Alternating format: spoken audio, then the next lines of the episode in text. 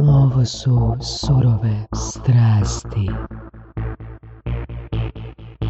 S nama je danas jedan novi surovo strastveni gost iz države do naše... Susjed, susjed. Vaš susjed, to je. Ti si koji? Četvrt, ne, šesti, sedmi gost iz regije. Jel vam? Pa mislim da je, da. Da. Da, a koji sam iz Srbije? Prvi, prvi. A ne mogu biti prvi nikako. Mislim da smo imali tipa, uh, se zove, Arnela iz Arnela Bosne. iz Bosne i ostalo Da. su iz Srbije bili. Da, i... A, nemojte zapostavljati Bosnu, Bosna je lepa zemlja. Je. Dobra zemlja. Eto, bit će ih, bit će ih. Um, Aleksandar Ašković. Aleksandar Rašković, Kojot. Aleksandar Ašković Kojot. Da, Zašto Kojot? pa znaš da Kojot uvek juri pticu kačicu Da. i nikad ne može da je stigne. Da. Znaš, da postoje pravila za taj crtani film? Ne nisam čitao, da, kao A, da, da, da, ono, sedam ako si režiser, koje- ako radiš priču za to, da, da, da. Chuck Jones, čovjek koji je napravio taj ceo crtani film, je napravio pravila. Prvo pravilo koje ti nikad neće da uhvati pticu kačicu. To je prvo pravilo. Drugo pravilo, svaka zamka će se okrenuti protiv kojota. Treće pravilo, a, kojot a, ovaj, se zove ne sme da dodine pticu kačicu, ali ona može da dodine njega. Četvrto pravilo, znači, gravitacija je najgori kojotov neprijatelj. I tako, ima još tih ono kao 7 pravila. Ali da, u svakom slučaju da, Chuck Jones je napravio pravila po kojima je pravio taj crtani. Ja sam veliki ljubitelj crtanog filma, suosjećan sa Kojotom, a, celog života sam jurio neke moje ptice trkačice, nikad nisam uspeo da ih stignem i ne, ne znam, kako da, znaš, to, o, taj, taj, taj lik je pravi antiheroj, on je najbolji na svetu, ono kao, treba bi da navijaš protiv njega, ali toliko ga muče da ti navijaš za njega, ono kao, Jer ja sam mislio Kojot je ono tipa da će to biti neka agresiva, znaš, ono, Ma, Kojot, ja, ono, ja sam, ja sam ono kao za vas koji me slušate, ja sam visoki buco, onako da kažem, ono kao, tako da ono Meca Dobrić, ono. od mene se ljudi većinom ne plaše, osim kad se namašti, a to se redko dešava. Čekaj, mogu si odabrati, znači, bit ko- kojot ili ptica trkačica? Ptica trkačica koja je uvijek u prednosti i ti si Yes. baš odabrao biti kojot. Pa mislim, ti me vidiš, da li te liči na pticu trkačicu? Pa ne znam, a, sad, vjera, sad Više ne, ličim ali na pred medveda. 15 godina... Više ličim na medveda, ako ćemo iskreno. Sve ovisi o šminci. Da, pa dobro, volio bi da vidim tu šminke koja će napraviti od mene zgodnu ribu. Ili pticu. Ili pticu još bolje. Ili brzu pticu. To, ako to uspe sa šminkom, svaki čas neki, gospođo. neki pogon. ono. Ali jedan put bi mogao biti brza ptica. Jedan put, jedanput. definitivno. Jedan put, da, da. Zakačem raketni motor na kola i Darwinova nagrada je moja. Ovaj, a, ne znam, meni je to koje bio ime super, ja sam ga ono kao zadržao, kad sam otvarao prvi email e, na elektrotehničkom fakultetu u Beogradu, ono kao stavio sam Coyote number one, a fina teta je bila u fazonu, šta ti ovo? Pa rekao, znači Coyote, pa kao nam broj jedan. Nema što broj jedan, samo onako prehrabala i onda je ostao Coyote i ovaj se zove i tako da je to. Posle kad je počeo Counter Strike, uh, gde bi, sad bi sam dao nadimak Kojot, naravno, i onda su me svi zapamtili kao Kojota u igronicama i onda sam ja počeo se predstavljati ljudima kao Kojot i ovaj, tako da... Rekao bi čovjek da se ono baš nekako ono u tim e, kompjuterima, e-mailovima, igrama... gamer, gamer. Gamer, gamer. Ja sam gamer, znači da ono kao predavanje koje slušao tvoj cenjeni kolega, počinje sa 13 godina sam vidio prvu arkadu, bacio žeton i zaljubio se. Bukvalno.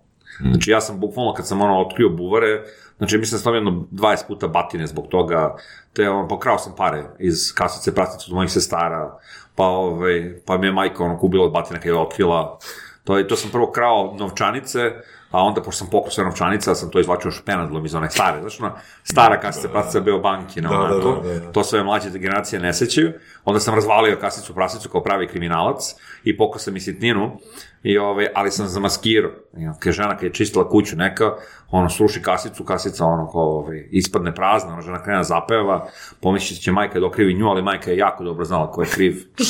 Tako da, to je to, da jako volim video igre. Ne znam kako ti to objasnim. Video igre su nešto što je meni cijelog života bilo blisko. Ja sam bio najsrećniji na svetu kad sam počeo da pišem za svet kompjutera. Ovaj, za njih sam pisao dugo vremena, skoro, ja mislim, 12 godina, od 97. do 2011. Ove, e, to, bio sam merodni onako saradnik, imao sam i svoju rubriku koja se bavila multiplayer igrama i većinom uživam u multiplayer igrama, znači Counter-Strike, Dota, trenutno World of Tanks, e, sve što imamo veze sa multiplayerom, ja sam u jednom periodu probao. Imao sam svoju TV emisiju koja se bavila video igrama, zvala se Game Over, Ona je trajala od 2001. do 2009. godine i to je bio definitivno najsrećniji period mog života, mogu kažem, bez ikakvog preterivanja. Iako tad nisam imao toliko puno para, ja mislim da mi je sve išlo kako treba, znači ono kao igronica, posle igronice kao na posao, na televiziju polike da sam radio kao tehničko vojstvo, sprema se emisija, pišu se tekstovi, ide se kući, odspava se malo, i onda ponovo igronice, ponovo posao i to je bukvalno se tako smenjivalo. Tako. Je li to bio način ili razlog zašto si došao na YouTube, ono sad, zašto se počeo baviti YouTube? Mm, ne, moja devojka je razlog. Znači, 2014. godine uh, moja devojka je završila ekonomiju i ona generalno gledano nije mogla da nađe posao i ovaj, 2014. godine dobila priliku da radi na YouTube-u za jednog gospodina ovaj, a, i tu je faktički izučila zanat i uz nju sam ja krenuo da učim zanat ovaj, YouTube SEO. A, više da njoj pomognem i čisto malo motivišem, a i čisto sam bio radoznao. Treba i meni, ja sam se bavio digitalnim marketingom uveliko već tada. Ja sam od 2009. otvorio prvi YouTube kanal za emisiju Kursor TV mm. i već tada sam znao nešto o YouTube-u i ono ko, imao sam uh, jasan, jasan ono kao stav kako YouTube funkcioniše, kako funkcioniše algoritam, ali nisam bio toliko onako u sitnim crevcima. I tek kad je ona počela da radi, onda sam ono kao uh, spoznao neke stvari i poprilično sam se onako izne, oduše, nije oduševio, ali me je zainteresovalo, je prava reč. A onda sam shvatio da, da to može da se i unuči u nekom momentu, što je bilo isto jako dobro. Jesi onda bio prvi koji je prepoznat to? Pa, Imaš gomilu ljudi, imaš gomilu ljudi koji se bave YouTube-om koji nisu tako eksponirani kao ja. Mhm. Znači jednostavno ljudi koji, ono, koji imaju neke svoje kanale, imaju jako dobro SEO znanje, Mhm. koriste ga za svoje kanale. Um, ono što je naša prednost je što smo mi radili za veliki broj klijenata i sada ja mogu klijentu ne samo da kažem loš vam je SEO, nego i sadržaj vam je problematičan. Znaš, najveći problem cele priče s YouTube-om je sadržaj. U smislu, ja ću sad uzeti neki video, optimizovati ga jako lepo, algoritam ga servira tebi, ti nisi zainter- zainteresovan za taj klip, pogledaš ga, um, neće više da ga gledaš, a, dođe 50-100 ljudi koji ga pogledaju i ne isvidi im se, ne odgledaju ga jako puno, algoritam zaključi za tu ključnu reč, ne treba više da servira taj video. I to je to. Da li onda YouTube SEO se svodi na to da YouTube gleda kako, kako se korisnici, kako se gledatelji odnose prema tom videu ili ima neke dodatne stvari? Mislim, za tekst mi je jasno. Ako ima neko blog, onda da, ključne riječi, nekakve fraze, nešto to u tekstu. Ali tipa za video ili pogotovo audio, tipa ono, ne vjerujem, mislim, ne znam. Jel ali postoji razlika? da li, da li E, algoritam gleda što je čovjek izrekao? E, algoritam čuje šta si ti izrekao, ne razume Dobro. naše jezike, ali francuski i nemački i, mislim, engleski to bez da, daljnjeg I po tome se radi. Apsolutno. Engleski, o, Opa. vi ne znam da ste primetili, imate mogućnost da uključite automatic CC, Da. a, to znači da on sluša i prevodi u real time. Istina, istina, Ovaj da, da, se da, zove da. za vas, to jest ne prevodi, nego ovaj se zove transkribuje u real time za vas. A, tako da, kolegama koji rade, to jest kompanijama koje rade na engleskom tržištu, mi savjetujemo da ključne reči koje pišu u naslovu, opisu i tekstu, izgovore u videu izgovore ih u videu da bi pojačali SEO. Ili recimo, daću vam primjer. Ako vi imate video Britney Spears uh, objavila novog momka i to je naslov, a u, u videu nigde ne pominjete ni Britney Spears, ni novog momka, ni ništa bilo tog tipa, onda YouTube će da vidi da postoji neka, neka razlika i uh, neće biti tako blagonaklon prema vama kao što očekujete. Tako da, kažem, to je neka, kažem, varijanta. Um, što se tiče audija, audio na YouTube-u prolazi isto kao i video.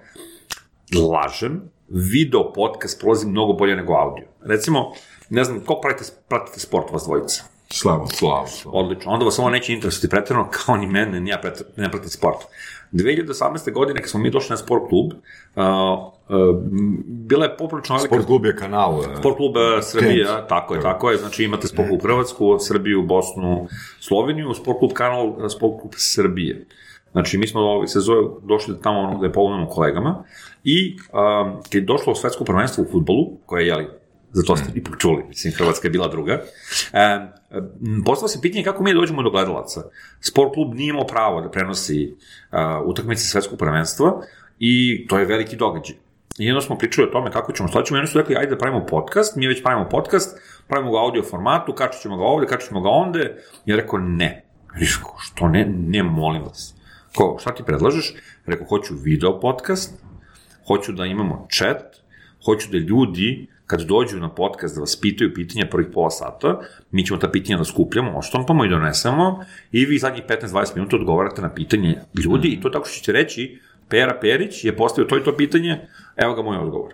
A šta smo postigli time? Postigli smo veliki watch time. Znači, ljudi dođu na početku podcasta, Aha, i onda ostanu da čuju svoje pitanje. bravo, bravo, to je, znači, dobar deo YouTube-a, imaš jedan deo YouTube-a koji je tehnički SEO, Da. a imaš jedan deo YouTube-a koji je socijalni inženjering ili društveni inženjering, ne znam kako bih to nazvao pravilno. Ali ti jednostavno moraš da na neki način motivišeš čoveka da ostane da gleda tvoj video, da ga, on mora da se komituje da gleda sat i po vremena video.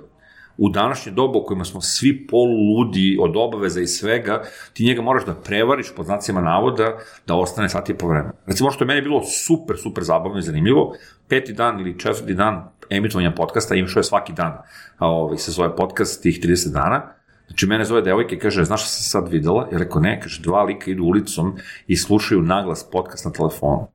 I to je taj drugi moment koji ljudi ne kapiraju je da u ovom trenutku, a ja mislim bukvalno svi i u Srbiji i u ovaj, Hrvatskoj telekom operateri daju besplatan internet za YouTube.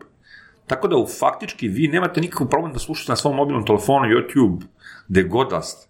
Ja sam bukvalno kad se vozim kolima, slušam YouTube. Znači stavim ono, slušalicu uvo jednu, pustim neki video i to je to. Mislim, žao mi je što ne mogu da ugasim ekran, to može kad uplatite YouTube Premium, onda aplikacija može da radi kad je ugašen ekran, ali ovaj, mislim, troši bateriju malo više, ali nije ni strašno to. Ali hoću da vam kažem, to je taj moment koji ljudi ne kapiraju.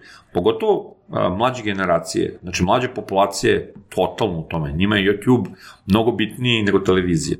Oni, čak i njima su televizijski formati problematični. Recimo, ja sam youtuber lično i imam ono ko, ko, kolaboracije sa velikim youtuberima i teo sam sad da sa jednim gospodinom Cile, sad Aleksandar Leštorić Cile, čovjek koji je ono ko, ovaj, jako uticajan po pitanju ono ko tehnike mobilnih telefona, pravili smo neki ono ko zajedničku saradnju, predstavili smo neki Kingston SSD disk. I sad ja njemu sad, celu priču sam ja smislio. Meni nešto ne radi, pa ja njega zovem, pa ja dođem kod njega. Mala dramica, on me gleda ovako zbunjeno i kaže, ne. Rekao, što ne, brat? Dođeš kod mene, čao svima, ovo je Aleksandar, dono SSD da testiramo i to je to. I onako, znaš, kao, pa ne, pa črt, ne komplikuj previše. I to je taj moment. Mi smo navikli na TV format. Mm. I mi smo navikli da tu postoji neka priča, da postoji neka radnja, da, da nas nešto drži, da nas nešto, da nas nešto uvuče unutra. Kad si to rekao, ko, ko da pričaš, ne znam, o pornićima. Pornić pa ne znam radnja, pa on dođe, kuca na vrata, pa je, ne znam, ono, donosi picu ili nešto tako. Da, da, da, pa može se porede, može se porede ono kao rani pornići sa ranom televizijom, a YouTube je ova nova generacija pornića gde ono kao odmah kreće akcije. Dobro, je- kako vas dvojica znate toliko puno o Porniću? A, a, čuo sam od prijatelja, kako Tako je, kažu. Tako je, priča se. Priča se, priča se. A za razliku od tebe koji očigledno nisi čuo Niti nogomet, niti Pornić. Da, da, da, da. Dobro, i ja, ja sa nogometom sam baš problematičan, ali on. Ovoga, reci nam, Aleksandre, ovak. Ajmo pokušati ono, e, iskonstruirati priču. E, kako imati e, vrhunski, kako izgraditi vrhunski YouTube kanal? Lako. Baš lako. E, vidiš, tome se nisam Moraš biti super harizmatičan, Ok. moraš, Checked. Dalje? moraš, da, moraš znaš dobro da Tako je, montiraš, tako je. Moraš znati, ne? dobro montirati, Ok. a, moraš ono kao da budeš i blago muzički talentovan, malo Mm. pevušiš ponekad, moraš da ovaj se zove budeš a, Znači, trebamo čovjeka koji je istovremeno geek, Shakespeare, uh, šta još? čekaj, nije to kraj. Moraš da imaš ono kao dovoljnu, dovoljnu količinu e, da budeš Slobodnog vremena. Pa, slobodnog vremena, definitivno. A, I ono što je najbitnije, moraš da budeš attention whore veliki. Ovaj, Tension whore. pa da, da uživaš. ovo, Pa da, mislim, ja, ja to tako definišem. Znači, moraš da budeš ona osoba koja voli pažnju, da ono kao svaki minut svog života šeraš na društvenim mrežama i da ono kao zapodevaš kavgu ili ti dramu sa gomilom youtubera koji su malo veći od tebe i da se s njima svađaš.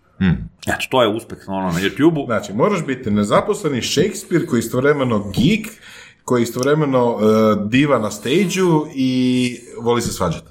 E, vidi, znači, na predavanju sam, koje sam predavao, on je to čuo. U Srbiji imaš 250 kanala koji imaju više od 100.000 subscribera. Kod nas ih imaš Kod vas ih ima 70. Ok, da. 70. Na Balkanu postoji, ja mislim, 15 kanala koji imaju preko milion subscribera. Na svetu, znači pričamo o individualnim kreatorima, ne o firmama, Da. na svetu postoji oko 3000 kanala koji imaju preko milion subscribera. Na Balkanu ih je 20, 15 ili 20, ne znam tačan broj. Što dovoljno govori kolika je penetracija YouTube-a ovde. Da bi se ti probio kroz tu celu priču, moraš biti malo drugačiji i malo luđi.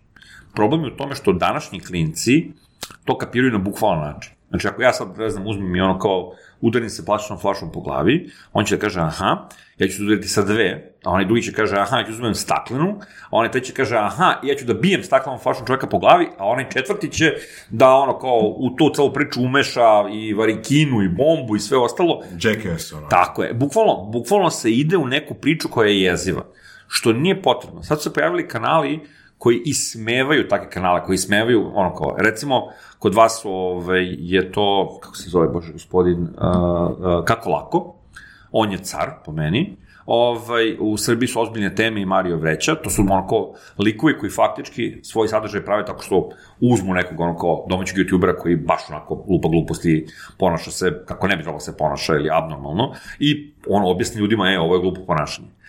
Drugi je problem što kad si mlad youtuber, kad si klinac i kad imaš 200.000 subscribera i kad ti svi kucaju u, u ono komentarima ti si car, matori, ti si, ti si najbolji na svetu, to udari u, ono ko u glavu normalnoj osobi, a kamoli nekome koja nije formirana ličnost.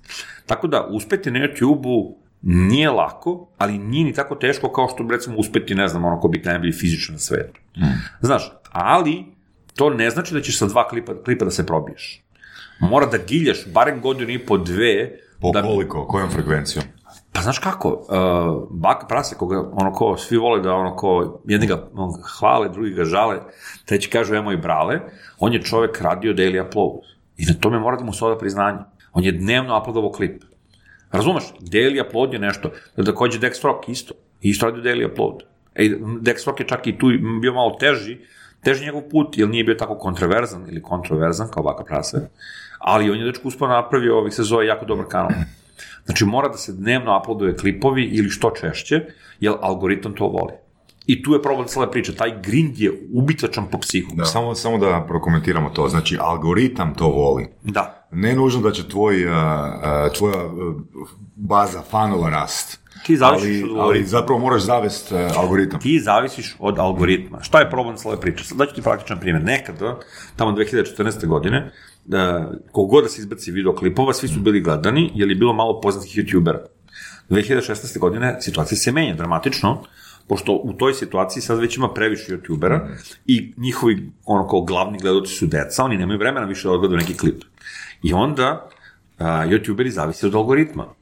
Zavisi od toga kako su napravili naslov, opis, tagove, da će algoritam da prepozna da su to njihovi gledoci, da će im dati ono kao video. Znaš, postoje tri, tri algoritma koje određuju kako se ponaša. Znači, prvi algoritam je browse, za browse video. Browse video je kad upališ aplikaciju na mobilnom telefonu, prvi video koji ti se servira i ostali ono kao drugi video klipovi, to je browse video.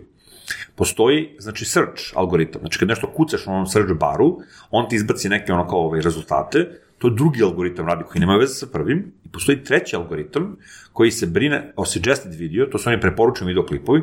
Kad gledaš neki klip, onda imaš sa strane one preporučene videoklipove mm. ovaj, na kompjuteru ili na PC-u sledeće. Da, da, da. Moji preporučeni klipovi i tvoji preporučeni klipovi nisu isti.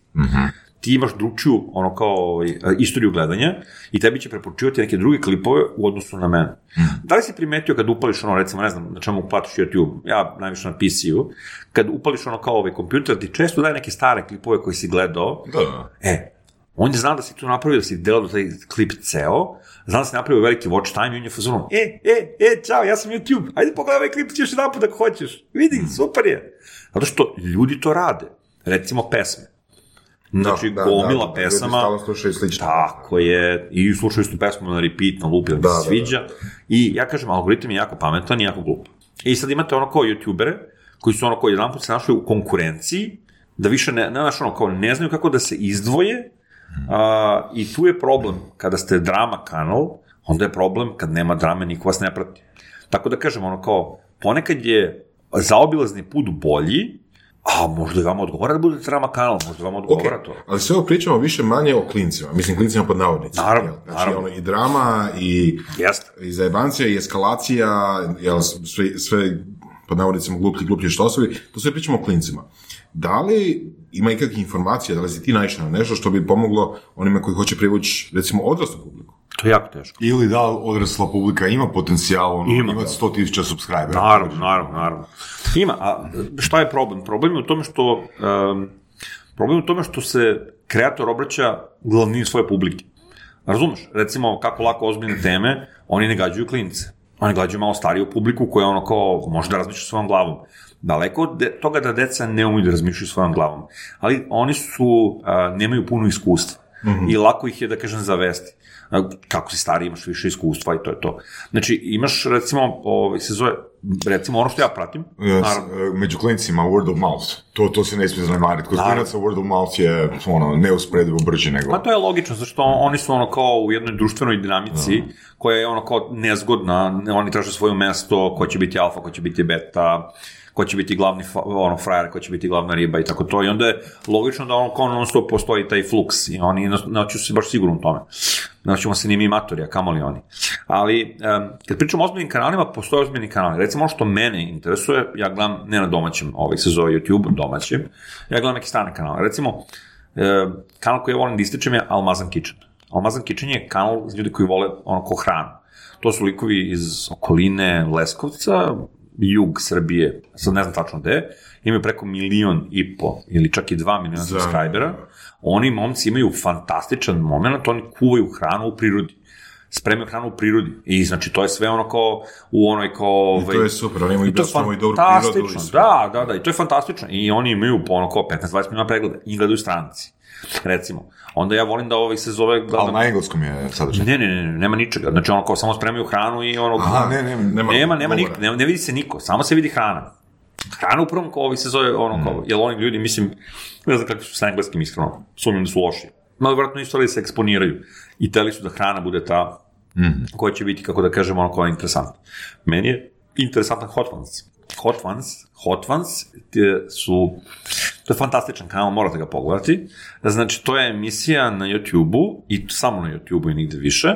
Znači, gost i uh, ovaj, voditelj. Aha, jedu papričice. A ne, ne, papričice Chili. jedu ljuta krilca. Da, če, Jedu chicken pijeća wings krilca, tako je, tako Da, je, da, da. bravo, bravo. Gledao sam par epizoda. Tako je, jedu 10 ljutih krilaca i ja i ti jedemo 10 ljutih krilaca. Ok. Znači, Sa ja, različitim ljutirama sosa. Znači, počinje od naj, najmanji ljutog, završava se sa 2 miliona skolovila, to ti je Da, kao da da. pojedeš tri Carolina Reaper u isto vreme. Jako ljuto, veruj mi. Ovaj, I sad fora je da u isto vreme jedemo. I ja jedem krilo kao gost i ti kao voditelj. Znači, nije kao sad ti mene mučiš, nego se mučimo zajedno. Ti nemaš pojma šta se tu dešava. Ljudi ono kao pljuju, a, izduvavaju nos, a, povraćaju i trče okolo, ne mogu da pričaju. Da. Znači, to je ono kao, to je bukvalno show program, ali to nije, to, to je srž. Ali, taj čovek koji ih intervjuše, on čovek kopa, on baš onako ima neka čudna pitanja koje nemaju uobičajeni novinari iz njih. Znači, on baš uradi svoj domaći zatak. I to je ono što ljude privuklo. Znači, kombinacija, ta gamifikacija s jedne strane, i ko, gledaš kako pati, recimo, Gordon Ramsay, koji je napravio show kad je došao, on je donao svoju torbu, punu stvari koje će mu olakšati ono bol, mazo je jezik, ne znam, sa pudinzima, sa limunom, sa ovime, to je bilo ludilo, znači čovjek je napravio showman, je klasičan, ali ovaj je smislio super pitanja za njega. I ljudi koji gostuju u Hot Onesu, malo, malo pa kao, wow, kao, gde si to iskop, wow, kao, kako to znaš? E, to je taj moment na YouTube-u za odraslog čoveka, da bi se odrasli čovek komitovo, mora da ga zabavite. Kao što ovi klinci koji prave ono kao YouTube klipove za klinci, njih zabavljaju na način na koji nama nije interesantan. Realno smo odrasli i ta cela zabava nam je, eh, pa se. Ovaj, tako, znači ono kao postoje kanali na YouTube-u koji zabavljaju odrasle na jako interesantan način. E, ono što ja volim da pratim su ono kao kanali vezani za istoriju i drugi svetski rat. I bukvalno, recimo jedan od tih kanala je Kings and Generals, koji radi ono kao svetske bitke, istorija, ne znam, rimska istorija, moderna istorija, ma, mislim, ludila stvari. I oni nude pretplatu na neke ovih se zove, a, na neke ove servise koji ono kao su Netflix samo za dokumentarce. Ja sam to iskoristio da pogledam. I ne vredi. Ne, imate dokumentarac od 45 minuta da ima profesor istorije koji predaje, ali nije to to. On predaje. Nema tenzije, nema ničega. Nema interakcije, vjerujem. Nema interakcije. Znači, a ovaj čovek kad opisuje bitku, pa to, ma ja sam tu u toj bici, ja jašćam na tom konju, ono kao u borbu sa tim vitezom, ali to je nekako, to je taj moment, e, tu se upravo vidi taj moment kako su neki ljudi pravili TV emisije, pravili su, znači ono kao za sebe, pravili su za sebe, A sada, sada prave za gledalce. I onda oni gledaju kako gledalci reaguju i ako gledalac dobro reaguje, a kaže, aha, ovo je upalilo, ovo je interesantno, ovo, ovo, ovo treba da ponovim. Dok čovjek koji pravi TV emisiju, on ni ne razmišlja o tome previše. Možda ima kao ono kao gledanost, možda i nema, ali kao, ne, to mu i nije bitno. A YouTube se, je dosta vezan za tu analitiku, za, za tu reakciju. Evo, Ovo je video napravio pola miliona, ovo je mi napravio 200.000, kao. E, imam onda pitanje koje je vjerojatno i odgovor. Pao mi na pamet ideja da snimim um, tipa 365 videoklipova Dobro. i da jednostavno po rasporedu ono i 365 dana, a opet imam dodatno vremena za snimat druge. To je bila loša strategija. To je bila loša strategija iz razloga jer ne znam koja je reakcija publike, jel tako? Pa, na neki način da. Zamisli sad, recimo, snimiš ono kao klip gde se kupaš u ledenoj vodi.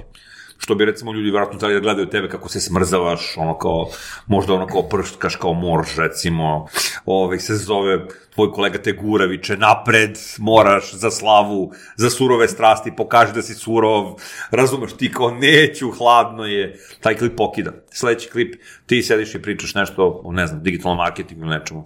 Svi su fazonu, šta sad, kao, vratite ono u hladnu reku, kao, gurnite ga, polite ga nečim, daj ko bocni ga, barem da malo pati. Um, to je da kažemo ono kao moment cijele priče. Ti možeš da ono kao snimaš ono kao i, i, i snimiti 365 klipova i uploadovati i grunuti na YouTube, opet ne znači da će to biti interesantno. Sjeti se početka priče. Mora da izazove reakciju videa. Ti možda napraviš i 500 klipova ako će izazvati reakciju, to nije nikakav problem. Možda ih snimaš napred ono koliko god hoćeš. Ali ti ne znaš šta će izazvati reakciju, jer ti ne znaš ko će te vidjeti sve, kome će te, tebe algoritam servirati. Ima li iz tvog iskustva primjera e, osoba ili firmi koje su po tvojim kriterijima imale fantastičnu strategiju, držale se principa i nisu uspjeli? Pa, znaš kako, ovaj, se zove, um, ne bih smio da pričam o nekim stvarima, ovaj, imam neke NDA-ove, ono što ja moram da priznam je da najveći problem je za firme, što firme većinom snimaju videoklipove za direktora. Razumeš? Je, je, je, je. Znaš, jel, a, sad stavi se u poziciju marketing menadžera. Tebi je došao neki klinac i rekao ti ono kao, e, kao YouTube je super, ludilo, tamo je sve komplet. Ti si to pogledao, kao koliko para, kao nije ni puno para da se snimi taj video, ti kao, mm, odeš kod direktora i sad direktor kaže, dobro, koliko to para, nije strašno, može. A, vi snimite klip, klip se sviđa publici, ali direktoru se ne sviđa i ne donese rezultate. Zna se koji je problem. Klip se svidi direktoru, ne donese rezultate. Nikom Veži konja da ti gazda kaže. Da. I to je najveći problem sa kompanijama. Nemaju, nemaju hrabrosti da rizikuju. Znači, ja sam na predavanju prikazao Da, video, jasno, Spoti da, Poti. Ovaj, Da, pa stavit ćemo link u... da, definitivno treba da vide ljudi taj video. Kako se zove Spoti... Squatty Potty. Squatty Potty. Da, Squatty Poti. Ovaj, se zove... Radi se o pomagalu za... medicinskom pomagalu. Da, medicinskom medicinskom pomagalu, pomagalu. koje proizvodi kompanije iz Amerike. Da? Ovaj, on, kompanija je ono, ozbiljna, otac, majka, sin, znači je porodična kompanija, video je krajnje nenormalno i lud, svako ko želi da vidi dobar prodajni video, da se nasmeje u isto vreme i da mu se zgadi sladoled na neko vreme, treba da pogleda video. I nek bude to to. Hoću da kažem, um, vi morate da na neki način izazovete emociju kod gledalaca. Na YouTube je to jako bitno. Um, takođe, kompanija koja fantastično izaziva emociju. Poanta, poanta ovoga što sad rekao, znači radi se o rješenju za um, lakše izlaženje izmeta. Ok, taj spoti, poti, Ali ne samo lakše, nego pravilnije Da, idete u pravilno. toalet da vršite Eto. nuždu. Kako smo kulturni, jao. Ali poanta, poanta te reklame i ovoga što Aleksandar priča je u tome što se ta kompanija usudila riskirati. Jeste. E sad misliš da je to, da je taj video napravljen zato što se sviđa publici, a ne direktoru? Ne, taj video se ne sviđa. Taj video je napravljen... taj video, Marketingašima se možda sviđa, da, a da, publici... taj, taj, ne, sviđa se publicima 39 miliona pregleda. Ovaj, e, taj video je koštu 250.000 dolara, napravili su ga Harmon Brothers, ozbiljna kuća, ono kao dva lika koja prave ozbiljno dobre, interesantne videoklipove, a, reklame, budem precizni, to su reklame za YouTube, dugačke reklame, oni već iza sebe imaju nešto što se kaže track record, ili ti ono kao neko uspešnih ono kao varijanti, taj im je bio jedan najuspešnijih definitivno, Um, i to je ono što je bitno, oni su znači ono kao jedan prilično intiman moment, odlazak u toalet, problemi sa ono kao jeli, što koji na, iz, izlazi iz toga, ono, na WC šolji si sat vremena, boli, peče, kuka i majko. Oni su rekli, evo ga, jednostavan proizvod, evo ga nauka iza toga, i to će ti pomoći. I da su oni to napravili kao sa doktorom Belim, znaš, ono kao... Da, da, znaš, kao službeno, službeno, službeno da. pa ljudi bi bili samo... Da. A oni su to napravili šaljivo. Oni su napravili od toga kompletnu šegu i šalu i spot izgleda, cringe je prava reč. Znači, on jeste malo cringe, on jeste malo onako da se ufazno, ne, znaš, kao, nešto ti izaziva, nije ti jasno šta izaziva, ali to je taj moment cele priče. Oni su, znači, uspeli da jednu e, čudnu, ozbiljnu temu naprave šaljivom i zabavnom i ovaj se zove i da te zainteresuju. Ja, to je problem cele priče. Znači, kad ti napraviš nešto super ozbiljno i super profesionalno, a, ako to ne izazove emociju, vidjet će određeni krug ljudi, mali broj ljudi, to je to. A Da, možda ćeš dobiti nagradu na festivalu, ali nećete se gledat video. to je to. Znaš, ja recimo volim Allegro. Allegro je ovaj se zove poljski sajt koji se bavi ono kao ono, prodajem, prodajem, kupujem, prodajem. Ne znam kako je to u Hrvatskoj, kako se zove sajt, u Srbiji se zove kupujem, prodajem. Ti ljudi prodaju neke stvari. Njuškalo. Tako. Njuškao, recimo, oni prave fantastične reklame.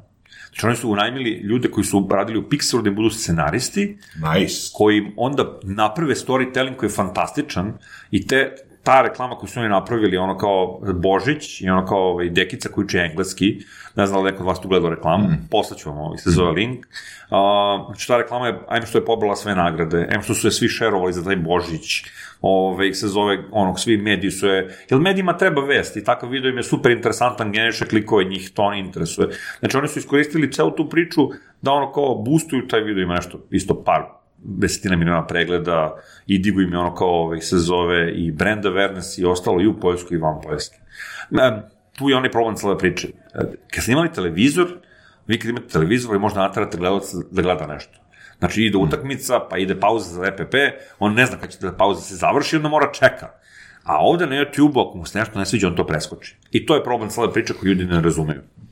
Ali čekaj, mislim, s druge strane, ako isi išli drugu krajnost, jel, to bi izgledalo tako da imaš YouTube video koji konstantno nekakve bedastoće ima, a ti hoćeš nešto ozbiljno reći, ne? Pa ne, ne, moraš da nađeš balans.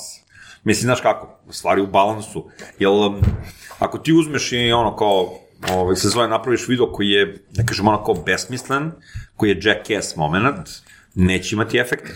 Razumeš, ono, ljudi neće to da gledaju. Da. Onda će imati negativan efekt, ljudi će doći i biti fazan, eh, fuj, šta je ovo, i prekinut će ga. Da. Moraš naći balans da budeš na neki način zabavan, humorističan, a u isto vreme da budeš interesantan.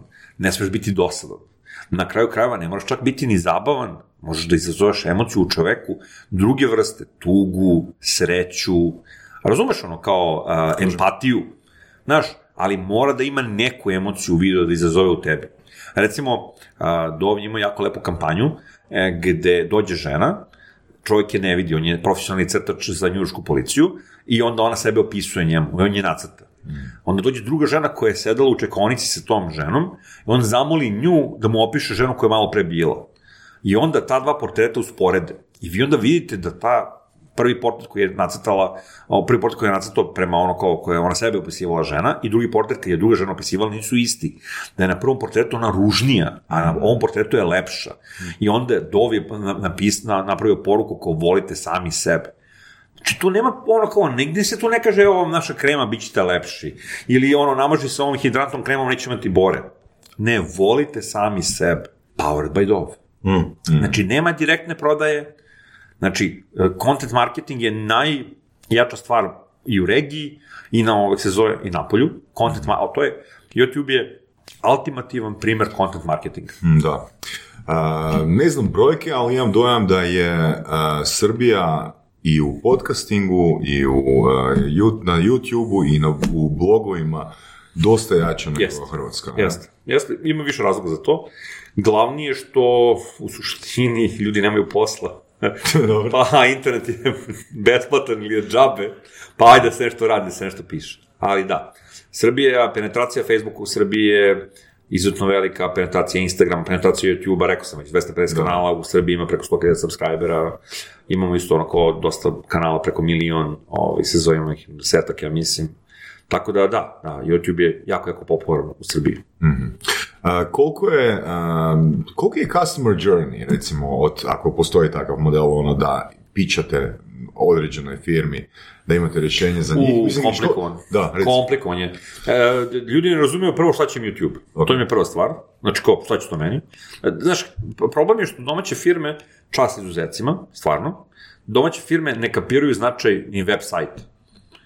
Ove, se zove, a kamoli ono kao nešto... Ima više Instagrama, više ono... Ma ne, ni to ne više- kapiraju. sve Ne kapiraju. Ne, Mislim, e, ja sam učlanjen u nekim marketing grupama i onda sam sad gledao, ovaj, se zove neka gospođa iz Hrvatske rekla, nešto je neko mi je ponudio da im ono kao objavi story svakih, ne znam, recimo 10 dana i da im objavi jedan post svaki 15 dana i kao da im neku cenu. I ona kao, je to skupo?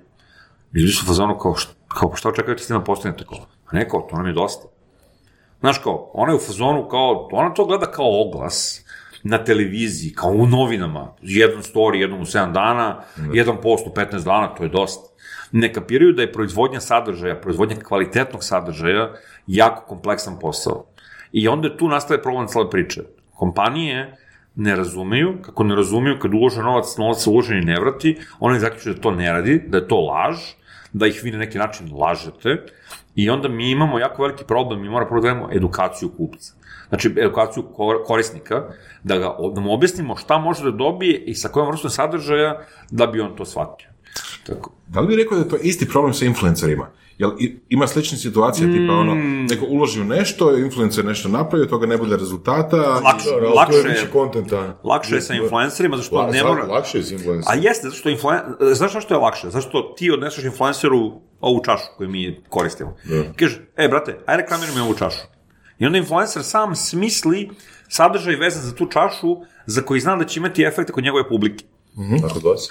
Uh, pa kod nas je malo komplikovanije, znači ti moraš nekog da ubediš da, iz, iz- da snima sadržaj na mesečnom nivou, da snima barem 4-5 videa mesečno, znači to je videoprodukcija, jer oni neće to snimati mobilnim telefonom, to je scenario, jer oni mora da odobre to, a, ko će to da radi, a, zaposlimo Mirka, unemo para, ajde neko iz firme da radi, a ko će raditi to iz firme? Um, ajmo ovu simpaču sekretaricu, a sekretaricu ovako. Ja, ja da snimam, pa volela bi. Pa volela bi, a nisam sigurna da mogu. I on se pojavi na snimanju, devojka, ne znam, u tremi je, prvi put je pred kamerom, pa kao A klasa i tako.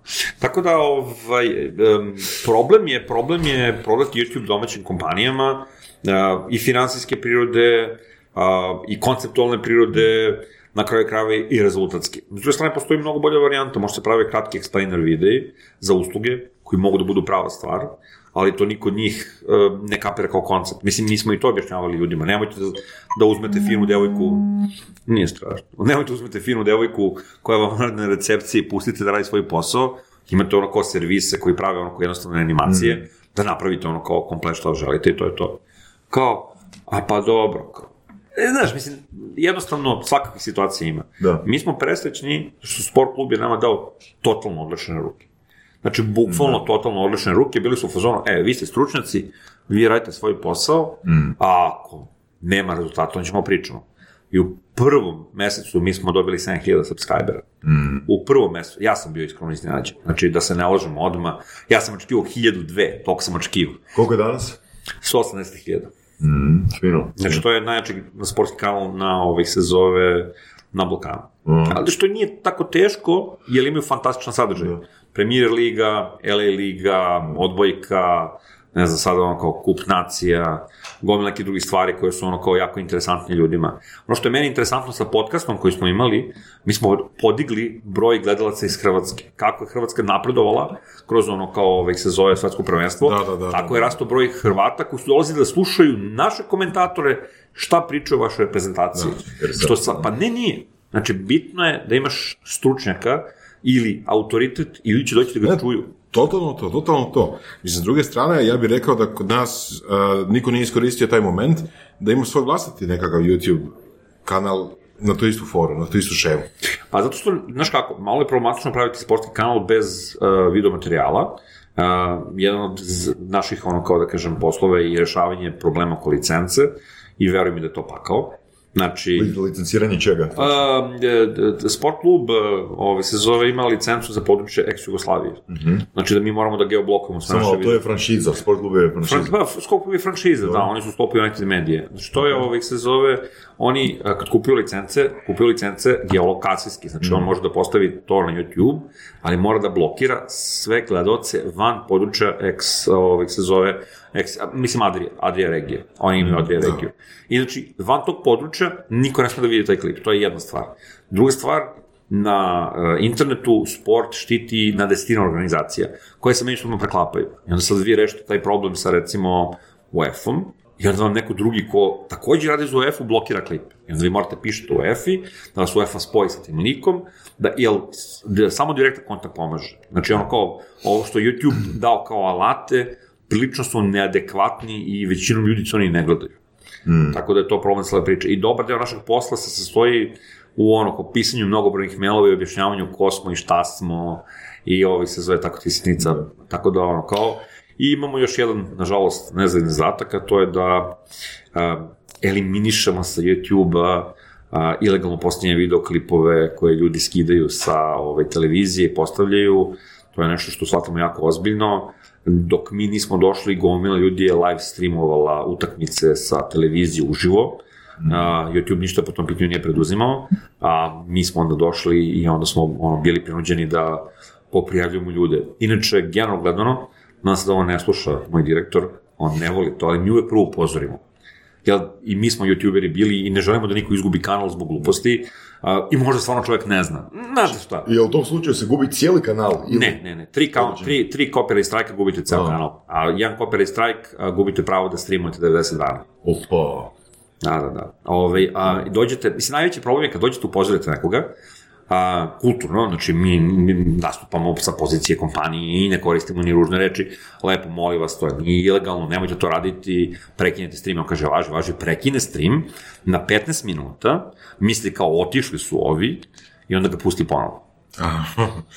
I onda posle 5 minuta ono kao streamu nestane zbog YouTube-a i nema više streama 90 dana i onda stiže mail, ja, znate, ja se izvinjavam, Nije znao." nisam teo, nisam znao. ok, to je njegov, da. to Ne, je- ne, naravno, naravno, nego kažem, to je taj moment koji je meni fascinantan, da kao, da ljudi su navikli na internetu, ne samo na YouTube, na internetu da nema posledica za sve što urade i za sve što kažu. I onda se to i prenosi na neke druge stvari. Nažalost, ovde postoje posledice. A, pretpostavljam da si, ako itko je upoznat, vjerojatno si ti upoznat sa prvom YouTube, ajmo reći, serijom Old Spice Guy. Jo, bože, ne. No, Nisi? Ne, ne, ne, moram E, pogledati. to je ono prvo čega se ja sjećam da je ono jedna kompanija poput Old Spice-a napravila šaljive reklame, onaj zvuk. Ali to nisu bilo samo na YouTube, to je bilo na televiziji. Je, ali i serija je išla na, i bilo je Q&A, Q&A. Znači, išlo je, išlo je nešto ovoga na, te, na TV-u, ali cijela komunikacija ostala, znači tipa ono 50 puta više videoklipova je išlo kanalima, znači kroz YouTube pa preko Twittera je postojao profil na Twitteru, gdje su se ono poznate osobe, ono tipa Demi Moore se javila, uh, želim da Old Spice Guys meni odgovori na pitanje X, znaš, i onda, i onda sam, Jasno. to je 2009, 2010. godina. To je baš rano, ovaj se zove, ne, ono što ja znam, recimo, em, mislim ono, postoje neki primjeri koje ja objašnjam klijentima, jedan od super primjera koji sam ja video, to je za YouTube Ads primjer, znači reklamiranje putem YouTube-a, je ono kao Caesar's Palace, ovaj, to je poznati kazino u Las Vegasu, i oni su imali problem, nisu im dolazili milenijalci. I oni su stvarno to shvatili kao ozbiljno i onda su seli, angažovali su ljude koji su napravili za njih personalizovane reklame. I hteli su da vide kako ljudi reaguju na te reklame. I na osnovu tih reklama su shvatili šta milenijacima fali u Cezar Palace, renovirali deo hotela i renovirani deo hotela su uh, samo reklamirali ljudima koji su millennials. Ono što mi je još interesantno, uh, kompanija koja je prodavala nakit, oni su prodavali nakit kroz YouTube Ads um, i sad reklama traje 60 sekundi.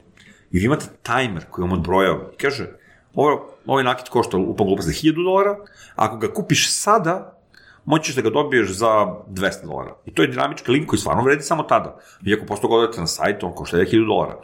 I ti ljudi su ubili se od para, zahvaljujući ovaj, se zove uh, tim YouTube adsima. To je što se tiče o, ono ads. Što se tiče ovaj, se zove sadržaj i kontenta, tu imam puno priča. Znači, po, content je problem je što je content posvećen nišama. Znači, najbolje kad posvetite sadržaj niše određene, targetujete nišu. Znate, možete targetujete i onako široku publiku, ali što je uža niša koju targetujete, to je bolje za vas, što YouTube tada najbolje funkcioniše. On najbolje funkcioniše po nišama. Možemo dati par primjera što znači niša i mikroniša na... Pa evo daću ti praktičan primjer, on kao digitalni marketing ti je jedna niša. Ali meni se to više čini kao kategorija. Ali Dosta širok, problem, da. je, problem je u tome što digitalni marketing nije pretjerano, ovaj, se zove, uh, nema pretjerano puno sadržaja na tržištu. Ajmo ovak, znači mi smo sad uh, podcast, audio podcast Surove strasti, mi Yes. smo sad kategorija. Mi ono, ne, u Hrvatskoj. U Hrvatskoj, jer u dobro. Hrvatskoj nema audio podcast, odnosno ima sad u zadnje vrijeme, ali to je to. Dobro. Ali imamo određenu tematiku. Tematika ali je, tematika ali je. kad se razvije scena, onda smo mi dio, onda smo i niša. U suštini ne. Vi ste, Kon- kon- isto što kon- audio podcast, to nema neke velike onako svrhe za YouTube. Bitno je o čemu pričati. Da, ali hoću reći ovo razlika. Znači, digitalni marketing kao digitalni marketing, ono je kategorija već. Ne, ne, Znači, jasno je meni šta pričaš. Marketing je prije bilo kategorija, sad je digitalni marketing kategorija. To je sad- meni jasno, ali to, to je znači onako u globalu. Ali kad pričamo o YouTube-u, a, po meni su niše ono gde preovladava sličan listi sadržaja. Ako odeš na napolje, na ono kao pa sad, ako gledaš YouTube van ono kao našeg područja, YouTube SEO je za sebe niš. Da, Razumeš, što ono kao ima jako puno stvari vezano za YouTube SEO. A digitalni marketing je kategorija. Na ovom području nema toliko puno sadržaja o digitalnom marketingu, shodno tome, to je niš. E, u našem, da, da, da, slažemo se, slažemo se. Dobro, dobro, nismo se razumeli. Da, nismo da, se dobro, razumeli. Idi. Mislim, ako ne razumijem, ja možda, ne, možda barem Janu slušate, ne razumijem. Ne? Ne, ne, ne, pa dobro, ja se trudim da budem, ja se trudim da budem prilično, um, kako da kažem, uh, godine rade u svetu kompjutera su me naučile da moram da se obraćam najmanjem zajedničkom činiocu. Jer to što ja razumem, to ne znači ništa ako to čitalac ne razume, koji nije upoznat u potpunosti s telom pričom. Nije to uvek lako uraditi, ali se trudim. Da. Um, ok, znači čekirali bismo content, znači odabir niše, ono, imamo kvalitetan content, on mora biti konzistentan, Jeste. minimalno je, jedan uh, videoklip tjedno. Tako je. O, ka, kako, kako, kako, kakvi su ono najčešće budžeti, ako smiješ pričati o tome? Um, pa, Koje, koje su recimo, ajmo reći, te, te uh, tu je jako- napredne tvrtke koje Uh, pazi ovako, znači... su spremne uložiti. I da li se taj budžet povećava kad uh, dolazi do rezultata? Da. Da li oni sami da, da, da, da, da. Znaš kako, većinom, većinom je to u početku prvo par stotina eura, jer niko ne želi da on investira više. I onda ovaj, um, uvek tu postoji taj moment da li će taj sadržaj koji se napravi biti dovoljno dobar da generiše nešto, jer kad generiše, kad vide proof of concept, kad vide da to radi, onda nije problem. A kad ne vide, onda su fazonu ali, ali, ali. Znaš, tako da ovaj, em, to je hit and miss ovaj, varijanta, pogotovo što ja nisam uključen u proizvodnju sadržaja, iako pokušavam da dajem savete ljudima, a, ponekad me slušaju, ponekad ne, tako da zavisi. E, Što je sa recimo tipom sadržaja? Ako govorimo o tvrtkama, e, jel e, je, je preporuča se, vjerujem, da se radi o nekom evergreen kontentu, jer ono ki sam vidio na tvom predavanju Jeste. je da neki klip iz 2018. godine ima opet iz nekih razloga ono boost. 25.000, jeste, je. jeste, jeste. Imali smo neke ono svađa Mitrović i Kamara oko penala. Ovaj sezon je napravio 25.000 pregleda, klip iz 2018. godine. Evergreen content je najbolja stvar za kompanije. Ali svaka kompanija mora da sama smisli šta je za nju evergreen content. Recimo, ako Food Network, već sam pomenuo ono kao ovaj, se zove hranu, bilo što što je, imate bilo što što je vezano za hranu, ako pravite recepte i ako pokušavate kroz recepte da prodate recimo svoje share pilonce ili prodate ono kao začine Da, da, da, ili hoćete da prodate ono da, kao da. ovih se zove lupan gluposti noževe. Znaš, to je nešto što će uvijek da ono kao daje interesantnu varijantu. Recimo, mi smo bili u Boru 2017. godine, ja i devojka, držali smo predavanje na YouTube-u i kao kako mogu znati da se reklamiraju i ostalo, sve komplet i kao super, svi tapšu, završena prezentacija, pitanja. Ustaje jedan gospodin, kaže, ja imam pitanje za vas, kako je se reklamira na YouTube-u? Rekao, super, šta radite gospodine? Kaže gospodin, ja pravim noževe. Ja, šta da mu kažem? Znaš, kao glupo kažem, bolite gospodine nekog noževima, ne, znaš, nemam pojma, ono, kao, oštrite noževe, nebulozno. Moja devojka kaže, pa to je, kaže, savršeno, gospodine, kaže, vi ćete da pokidate. Ja ovako nju zbunjeno, okrećem se, rekao, gospode Bože, šta ona zna što ja ne znam? U tom momentu je trend na YouTube-u bio da se noževi uzimaju, da se zagriju na par hiljada stepeni i da se onda seku sa tim užanim noževima, blubenice, Aha, flaše pune vode, neki. tako je, i da se snimaju usporenom kamerom i onda da imate eksploziju koja je fantastična. I kaže, na taj način dobijete zanimljiv video i kaže, pored toga dobijete, kaže, proof of concept da je vaš nož dobar, jer posle 3000 stepeni on i dalje pravi zdrav. E ja ovako. Nice. Da. Znači, bukvalno, bukvalno fantastično. Tako da, em, problem je u tome što za svaku situaciju možda postoji direktno rešenje, a možda postoji i tangentno rešenje, rešenje koje nije direktno vezano, nije direktno prodajno. I često mi se čini da je tangentno bolje, bolje Naravno, prolazno. naravno. Recimo, baš neki dan sam čuo neku priču, ono, tipa, slučajno među kolegama, e, jedan restoran e, hoće biti na YouTube-u. I sad oni, znači iz restorana su došli sa idejom da će oni sad snimati, ne znam, tipa, ne znam, ono, kako izgleda kuhinja, kakav je kuhar, kakav je ono, kakav je ovo. A s druge strane, znam sam po sebi kad gledam po YouTube-u, ono, stvari koje se tiču hrane, iako većina njih reklamira nešto, reklamira ili svoj restoran ili svoju, svoje noževe ili nešto tako, ne spominje se uopće taj, to A što se zamisli- prodaje, a zamisli- znači, pričamo recept. Tako Znači, je, tako. Radimo, radimo recept, ne znam, kineska kuhinja, ono, ovo. O, zamisli, oni spremaju dnevno 50 jela. Da. I sad zamisli, on svaki dan možda da novo jelo snimi kako se sprema, da objasni gde je kupio te stvari, Da. da objasni kako to izgleda, da objasni sve, čak ne mora da otkrije sve tajne sastojke, ali da da savet, evo kao kuvate kao ne znam rižu, kao, i kao kako je kuvate, ovako se kuva riža na ovaj način, kao, e, ali ako ubacite malo soli, kao ta riža će biti fantastična, već vidim domaćice kako su u fazonu. Recimo, gospođa, koja je, ono, ko živi u Srbiji, zove se Bakina kuhinja, gospođa Elisaveta, nju snima njen deka. Znači, to ništa nije specijalno, mislim da čovjek telefonom, montaža je prilično onako, kažemo, osrednja, ništa specijalno, žena ima preko 200.000 subscribera. Ona obično voli da kaže u šali, deco, samo slatko gledajte, gledajte nešto slano, pošto se gledaju samo recepti za kolače, i ove mlade mame i domaćice nisu učile da kuvaju i sad mora na YouTube-u da traže recept za kolače. E, zamislite neki ugledni restoran iz ono kao Zagreba Da, ili da, da. okoline, gde ima onog čoveka koji je dobar kuvar, koji je možda i blagogolje ume da priča. Zamislite kako bi on pokidao. Pa vidiš, recimo da e, idemo skroz jednostavno. Ti kao vlasnik restorana da svaki dan ono, staviš e, pol sata live e, videa da, Tako je. kako ti izgleda kuhinja. Tako da li je je, čista, tako je, tako da li je, je čista jebota, već je to ono Već- selling point. Da? Kako su gosti sretni, zadovoljni. Ne, nego ništa, nego samo gledajte kako je čista kuhinja. Na pola sata live i ono kao zamoliš goste koji su završili hranu da dođu do kamere i ako kažu daj, kako im se svidalo to, imaju 10% popusta na ovaj se zove. Ja mislim da bi gomili ljudi bilo u fazonu 10% popusta? Naravno. Da. E, to je taj moment, to su taj, znaš, što je sad, to zahteva, to zahteva razmišljanje van kutije, kako bi rekli, out of the box. zapravo je toliko bazično ponekad. Na. Pa da, ali to je opet ona, vraćamo samo početku priču s početka da ne smaram, marketing menadžer pravi ono kao za gazdu, gazda mora bude srećan, šta gazda misli? Gazda misli da je njegov, svaki gazda misli da je njegov biznis najbitniji na svetu i bogom dan i on mora da štiti taj ugled tog biznisa kao da su oni, ne znam, Apple, znači ono, brane brand i tako te nebuloze, mislim, neću da komentarišem dalje. Evo, mi smo sad bukvalno za tri minuta ono, smislili pet načina da se jedan, hotel, da se jedan restoran reklamira. Da, da, da, da, da. Da. A, daj nam još a, tips and tricks a, vezano za hashtagove, keyworde i to. Keyword. Nešto, da, reci, reci. Možemo reci, prije reci. toga vezano za tu temu, ali mislim da prije toga bi, va- va- ja bih volio čut. Znači, jasno mi je, uh, smo YouTube CEO i CEO općenito na engleskom. Jeste. Gdje ono postoje alati koji ono gledaju neki keywordsa i djelomično razumiju koliko može algoritam da razumije šta se događa, Jeste. ali ne znam što, ako išta od toga postoji na našim jezicima. Ne postoji, barem ja ne znam. A i da, mislim, nisam ni tražio. I kako onda radite SEO? Ono, Ja radim Da. ono kao, ne, ne, ne, pa nas. za nas radiš SEO tako što stavljaš naše reči. Dobro. Mislim, to je logično, ono, kao, obraćaš se našoj publici. A bez obzira padeži lijevo, desno. E, tu je problem. E. Padeži su padež, ali Google počinje polako da razume i padež. Znaš, odeš i pogledaš ono kao, ne znam, ono kao, otkucaš nešto u, u vokativu, razumeš ono kao, oj, ne znam, ja, oj, Oj, kuhinju. Oj, kuhinju. Da, da, da. E, On će dati stvari koje su vezane za kuhinju. Znači, nije on toliko glup. Ali izbegavaš padež, što je moguće više.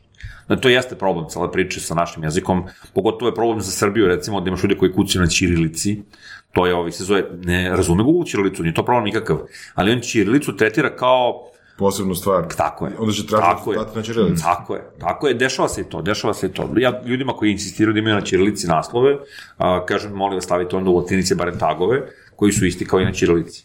Da. Na neki način da ono kao ovih se zove pomognemo ljudima koji traže na Čirilici. Zna, on, on zna. Ali e, imao sam na predavanju, ne znam da si bio, ono kao, objašnjavao sam ljudima kad kucaš futbol, a, sport klub videoklipovi su među prvima. Ali kad kucaš nogomet, nema nas. A nogomet i futbol su sinonimi.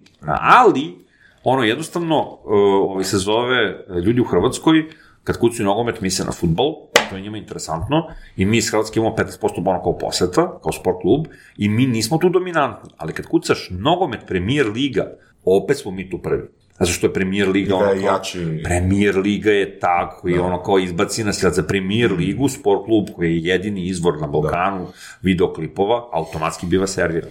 Tako da, to su sad stvari koje su vezane za iskustvo. Znaš, ja obično volim da kažem, mene kad pitaju nešto ljudi kao, jao, pa gde da naučim taj kao SEO, ja im uvek dam ono kao linkove i kažem, evo idite tamo, imate super varijante da pogledate, i oni kao, pa tebi kao nije problem, ako šta, ne plaća mene gospodin, zašto sam ja otišao i naučio ovih se zove sa sajta SEO, nego što imam ono koji za sebe pet godina iskustva, što moja devojka ima pet godina iskustva, na, moja devojka dođe pogleda po kanal i kaže, mm, tagovi, jako, e, može malo detaljnije, pošto ja pišem čovjeku ponudu, Da. pa bih volio da znam koji tagovi.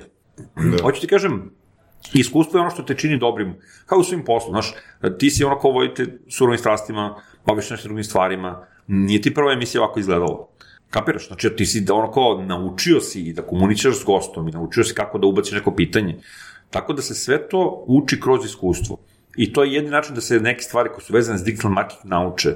Ne možete naučiti ništa što je vezano s digitalni marketing i to je to. Nikad više, kao što uzmete primjer, naučite slova i onda ne pišete sledećih 7 godina. To je to, zaboravite da pišete. Uh, dakle, neki tips and tricks. Dobro je znati da ponovimo da je u video, da je u klipu da se riječi, da se sadržaj iz klipa, da se određeni taj sadržaj iz klipa stavi i u tagove i još jedan put u tekst, jel tako? A sad ću ti objasniti, evo, kako sam ja to mislio. Znači, kako naći dobre ključne reči? Otvorite YouTube, imate ono pred tražilicu ili ti search bar, u nju ukucate pojam koji želite, za koji želite se rangirate i gledate što vam YouTube savetuje kao autocomplete. To su vam ključne reči koje treba da uključite u naslov, opis i tagove.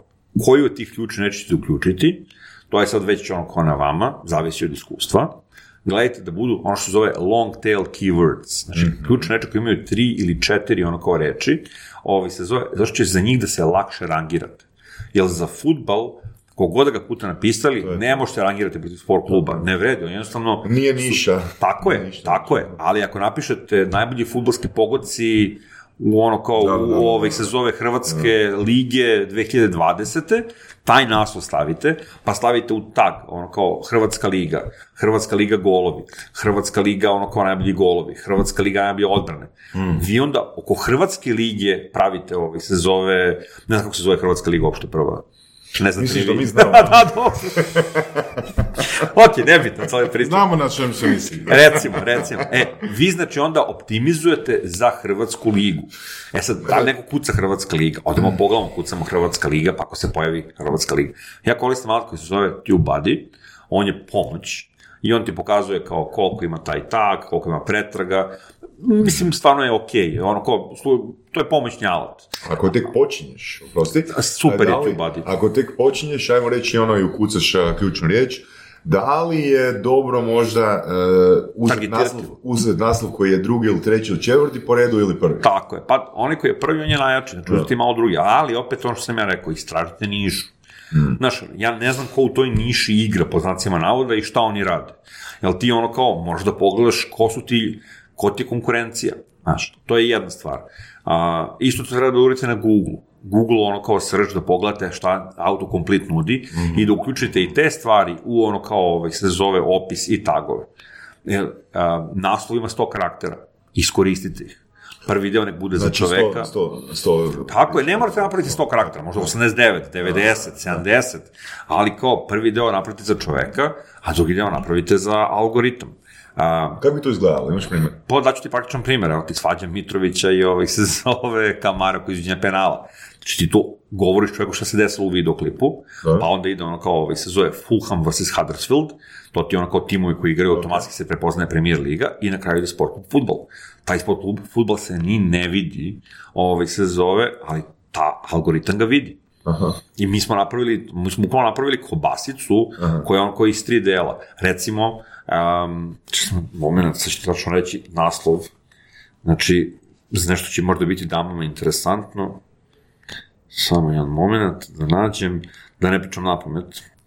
Um, I da, takođe, ako imate onako YouTube kanal, imate aplikaciju YouTube Studio, savjetujem svima da koristite YouTube Studio, ono kao aplikaciju na mobilnom telefonu, oni su onako super interesantni. Ovaj, Što je. YouTube studio? YouTube Studio je aplikacija, ono, YouTube aplikacija za mobilne telefone.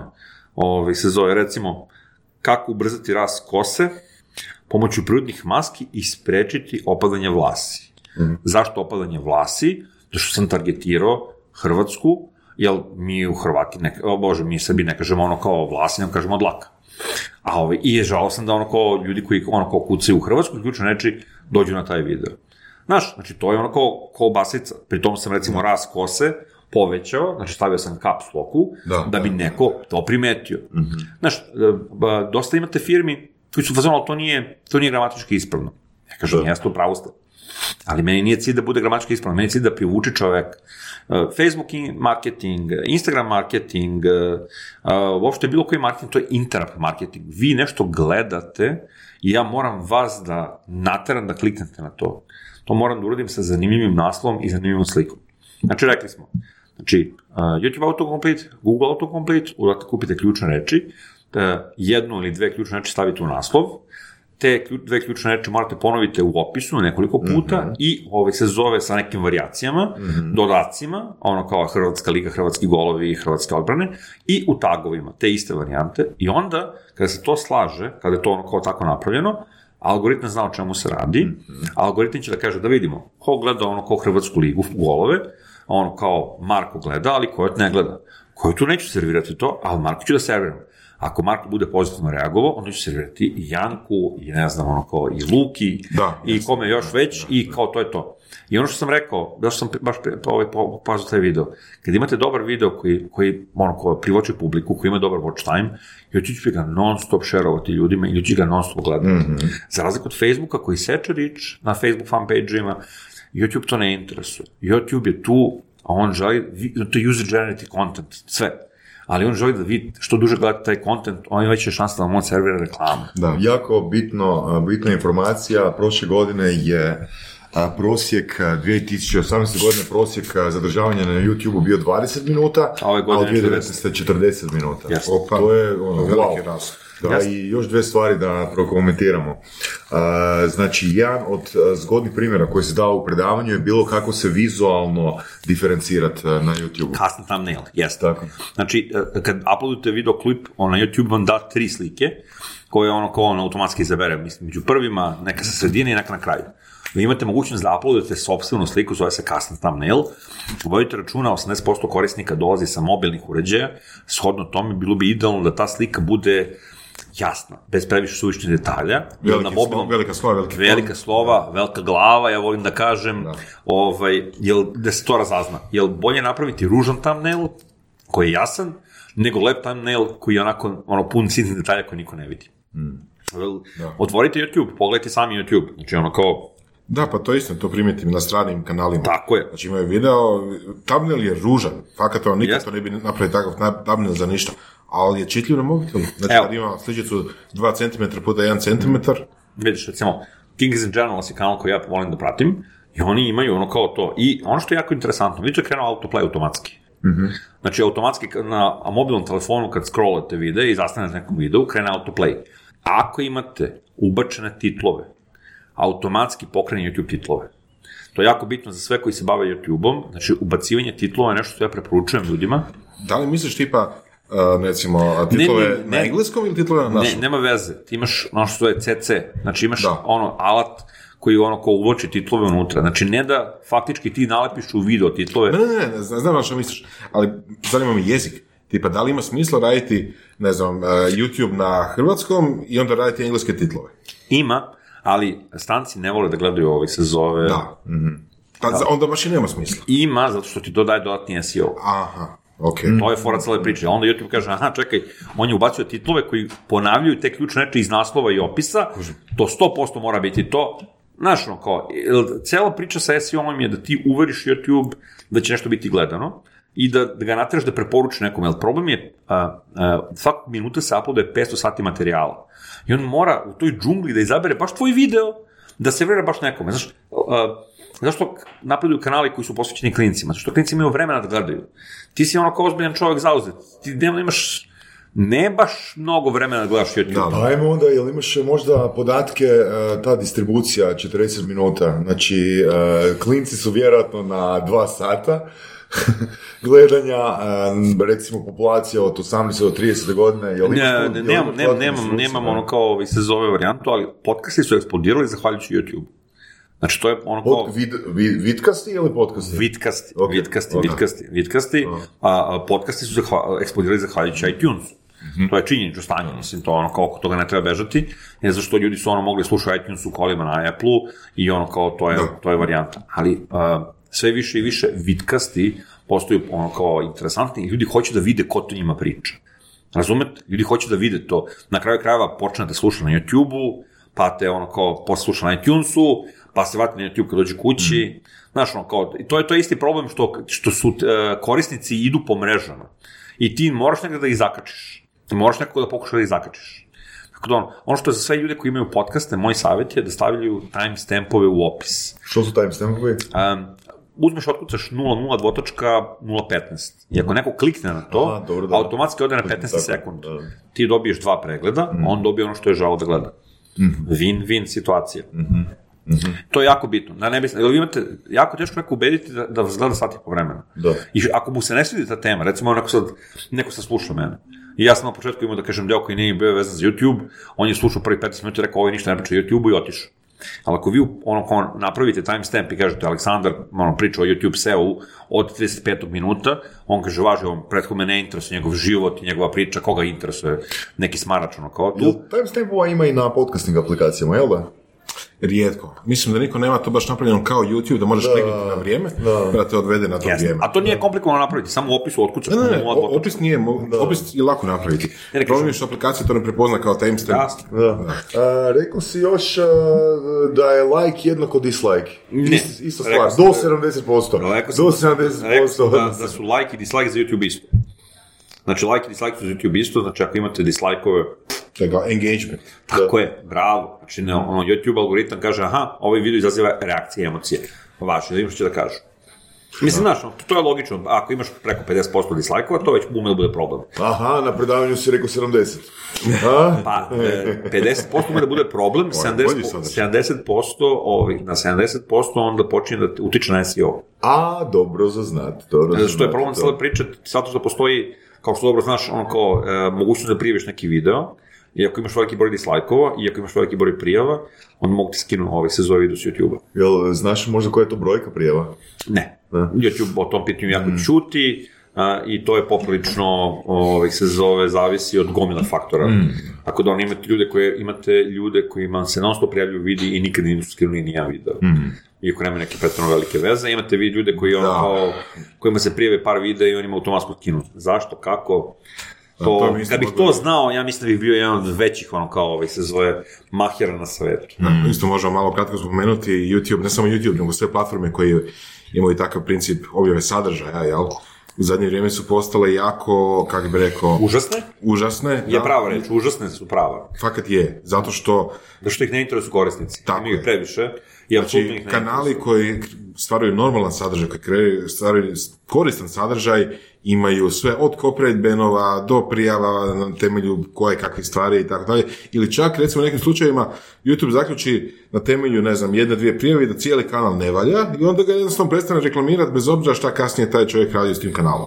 Uh, ta priča o shadow banu postoji, ali mislim da nije istinita. Uh, ali čini stane da prestane da ga preporučuje gledalcima, Da. U dovoljno velikoj meri da bi se generisao veliki watch time, da bi on počeo ponovno ovaj, preporučio gledalcima.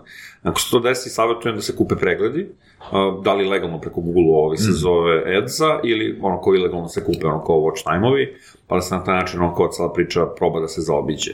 Ali, rekao su, i to su pravo, baš je briga za nas. Je. Znači, on, YouTube je ovaj, od nove godine uveo YouTube, ovaj, um, uveo Made for Kids i Not Made for Kids, da ozvati svoje videoklipove i time je ukanalio, ja mislim, ono kao drugu ili najprofitabilniju granu, ono, a to su o, videoklipovi namijenjeni deci, i on, unakazuju ih je, ono, kao unakazuju ih je preko svake mere, nemaju reklame, nemaju pregled, nemaju ništa, znači ono kao, evo, ako stavite da je video made for kids, a to jeste u obavezi, inače kažete kopa zakon, ako kažete kopa zakon, YouTube možda vas tuži po svakom prekršaju za 43.000 dolara, ovaj, vi onda nemate lajkove, dislajkove, komentare, vaš video se ne vidi nego u algoritmu, jedin način da neko vidi vaš video da direktno dođe na vaš kanal i uđe ono kao u vaš kanal, tek on će ga vidjeti što se dešava jako redko, ali oni su bili u fazonu, ok, američka vlada nam je mnogo bitnija nego ovi, jer mi imamo milijarde korisnika koji uploaduju vide, nema dece, nema dece, sad nije nikakav problem, kao, to nam neće ono kao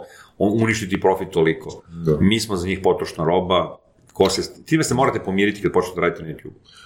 A, kada još kupovanje viewova? Znaš kako, na početku. Na početku definitivno, jel... Kome se preporučuje? a, Svima. Pa u suštini ne svima, ali na početku. Znači, problem je u tome što ti ne možeš da reklamiraš podcast od sat vremena na Google ovaj se zove. Niko neće ko je došao da sluša javu brata, da osluša sat vremena surovih strasti. Uvijek će kliknuti skip. E sad ti možda reklamiraš svoj YouTube kanal, da dođeš ljude kroz 30 sekundni video na tvoj kanal. Koliko će to bude efikasno, zavisi od targetinga, zavisi od samog videa, zavisi od gomila stvari. Ovaj, jako je bitno da ono kao, ako imaš ono kao videoklip, imaš neke društvene mreže, na kojima si popularan da ga podeliš po društvenim mrežama, čim ga objaviš, da što više ti publike dovedeš, da bi onda YouTube rekao, aha, ovde postoji ono kao varijanta. Mislim, ja radim za Ivana Bildija i ovaj, mi imamo baš ono kao testiramo, znači pustimo klip na YouTube-u, ne dovodimo publiku uopšte, pustimo da imamo kako će rasti organski i onda dva dana kasnije Bildi na svojim kanalima objavi na Facebooku i na Instagramu link za taj video.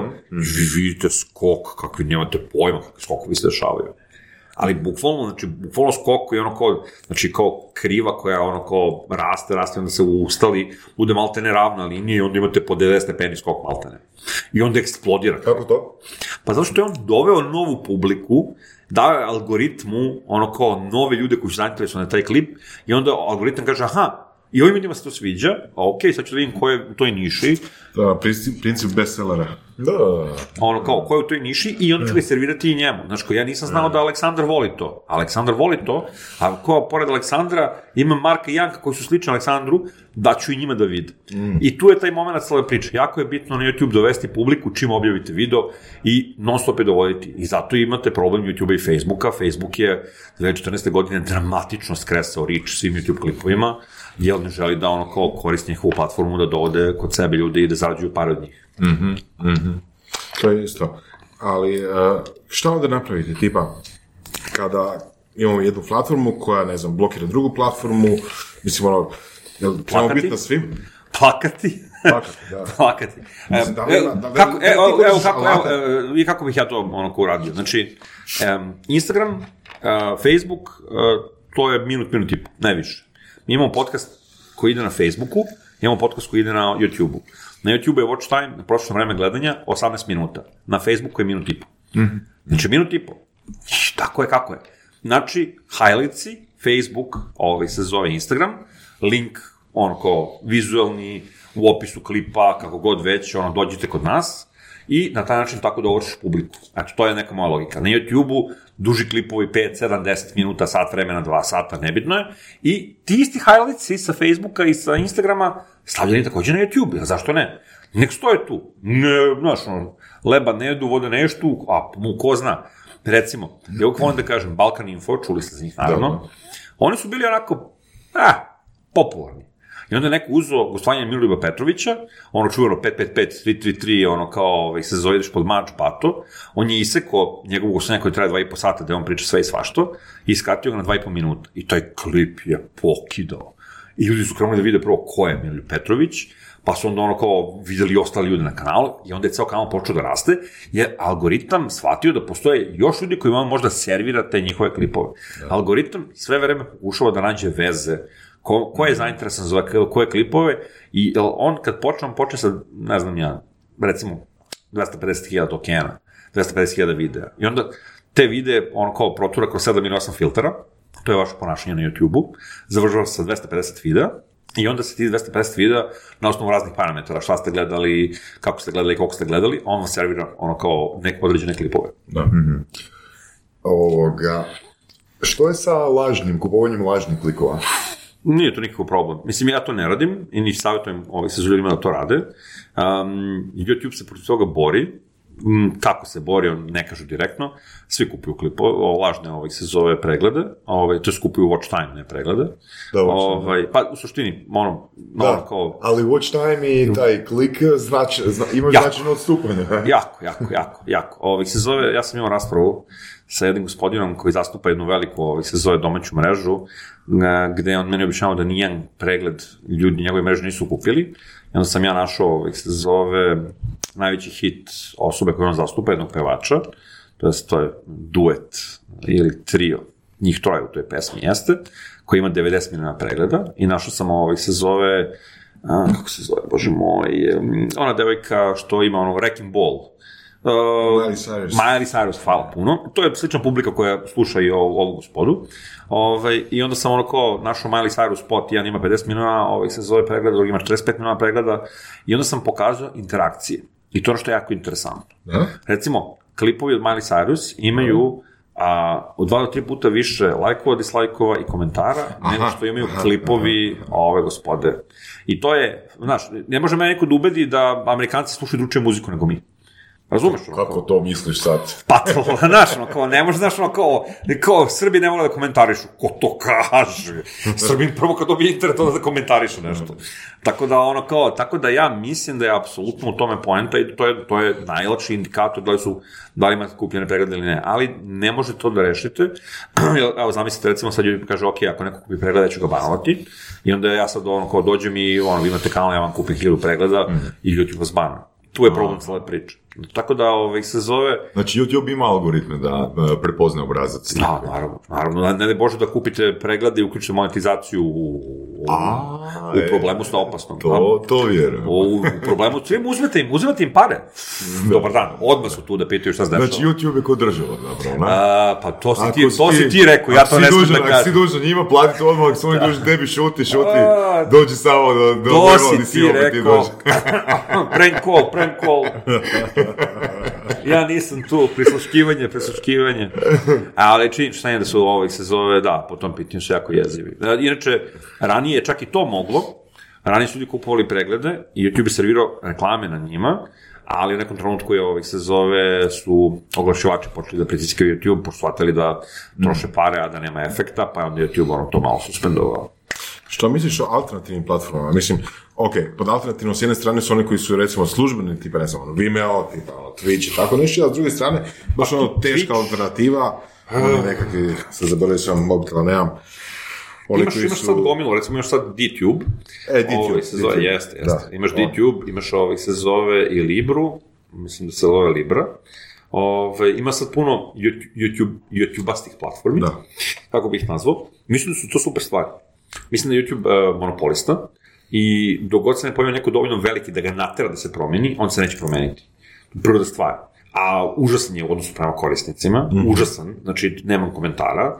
Ove, se zove, recimo, um, u Zagrebu postoji tim YouTube-a koji se bavi samo prodajom. Sadržaj nije toliko bitan. Onda vi na balkanskom YouTube-u imate takvo smeće kako ne postoji nigde. Znači imate ljude koji svašta rade, koji bi davno izgubili kanale da to rade u Americi na engleskom. Davno, davnih dana. Ovde ih niko... Znači, ja sad ću da dam praktičan primer. Ovde postoji gospodin koji se zove kukuruzna trešnja, koji je pojeo govno od jelena uživo. Ovdje, gdje ovdje? Ovdje kao U Hrvatskoj u Bosni, ili- mislim da, ne znam da je kukuruzna trešnja, mislim da iz Bosne. Lažem sad, lažem sad. Najbitnija informacija. Ne, ne, ne, ne, ne, ne, znaš zbog čega? Zato da nije ovdje s nama sad. opro ruke čovjek posle toga, čistoća je pola zdravlja.